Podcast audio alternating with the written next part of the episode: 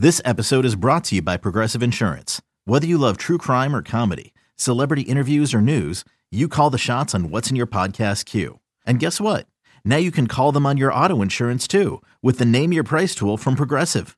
It works just the way it sounds. You tell Progressive how much you want to pay for car insurance, and they'll show you coverage options that fit your budget. Get your quote today at progressive.com to join the over 28 million drivers who trust Progressive. Progressive Casualty Insurance Company and Affiliates. Price and coverage match limited by state law. Mariners and Red Sox, second of three in Fenway. Brian Johnson making his first career start at Fenway, and he had it rolling from start to finish. Here's the windup and the pitch. Swing and a miss at a slider. Strike three. Seager goes down swinging. Strikeout number two for Brian Johnson. One out for the Mariners here in the top of the second. The one two. Swing and a foul tip into the glove of the catcher, Sandy Leon, for strike three, and that will end the inning. Three strikeouts for lefty Brian Johnson. No runs, no hits, no errors, and nobody left on. We go to the bottom of the second. Our score here in Boston Red Sox three, and the Mariners nothing. Here's the pitch. Strike three called. They froze him. That was a fastball streaking over the inner half at 89. And down goes Zunino. That's six in a row put down by Johnson. 1 0 on Nelly. Last 31 games, Cruz batting 321. The next pitch, swinging a high fly ball deep into right center field. Betts going back to the warning track near the wall, reaches up and he makes the catch. Right at the top of the wall, right in front of the Boston bullpen for the second out of the inning. The ballpark holds it a long way to right, right center field here at Fenway Park. Mookie Betts all the way to the wall, reaching over that fence to make the grab, and there's two outs for the Mariners here in the top of the fourth. Here's the pitch. Swung on and hit high and deep to right field. Racing back is Heredia. Dyson back there as well. Looking up. It is out of here. Over the Boston bullpen in deep right field. That is a two-run blast for Jackie Bradley Jr. And the Red Sox have added on to their lead. It's now Boston 5. It's the Mariners nothing.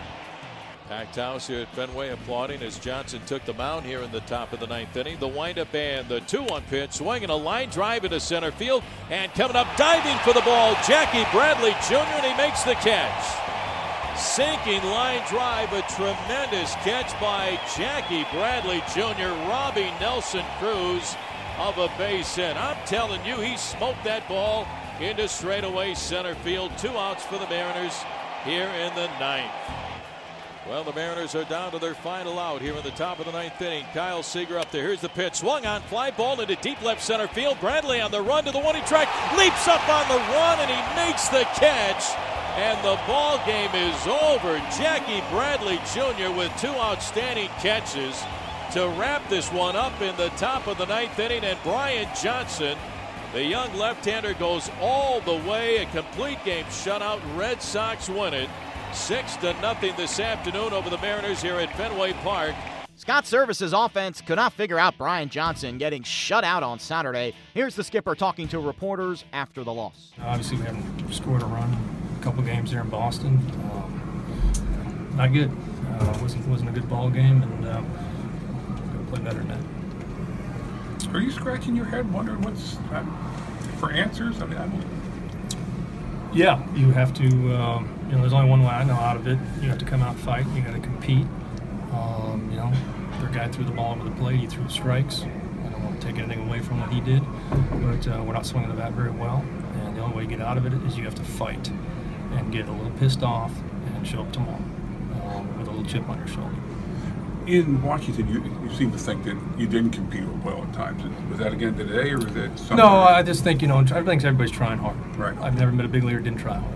Uh, I think, but you know, kind of, it, it's easy to get you know caught up and not feeling good about where we're at as a team and not playing that well, and it just kind of snowballs, and there's only one way to stop it, and just got to step up and, and make it happen.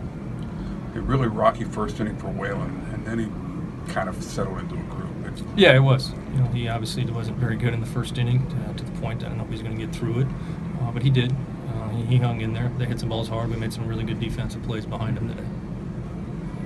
It's pretty good defense on the other side too. They, I mean, it's pretty. Yep, they did. They made some good plays. They're, they, they have good players. We have good players. They're playing a lot better than our good players are right now.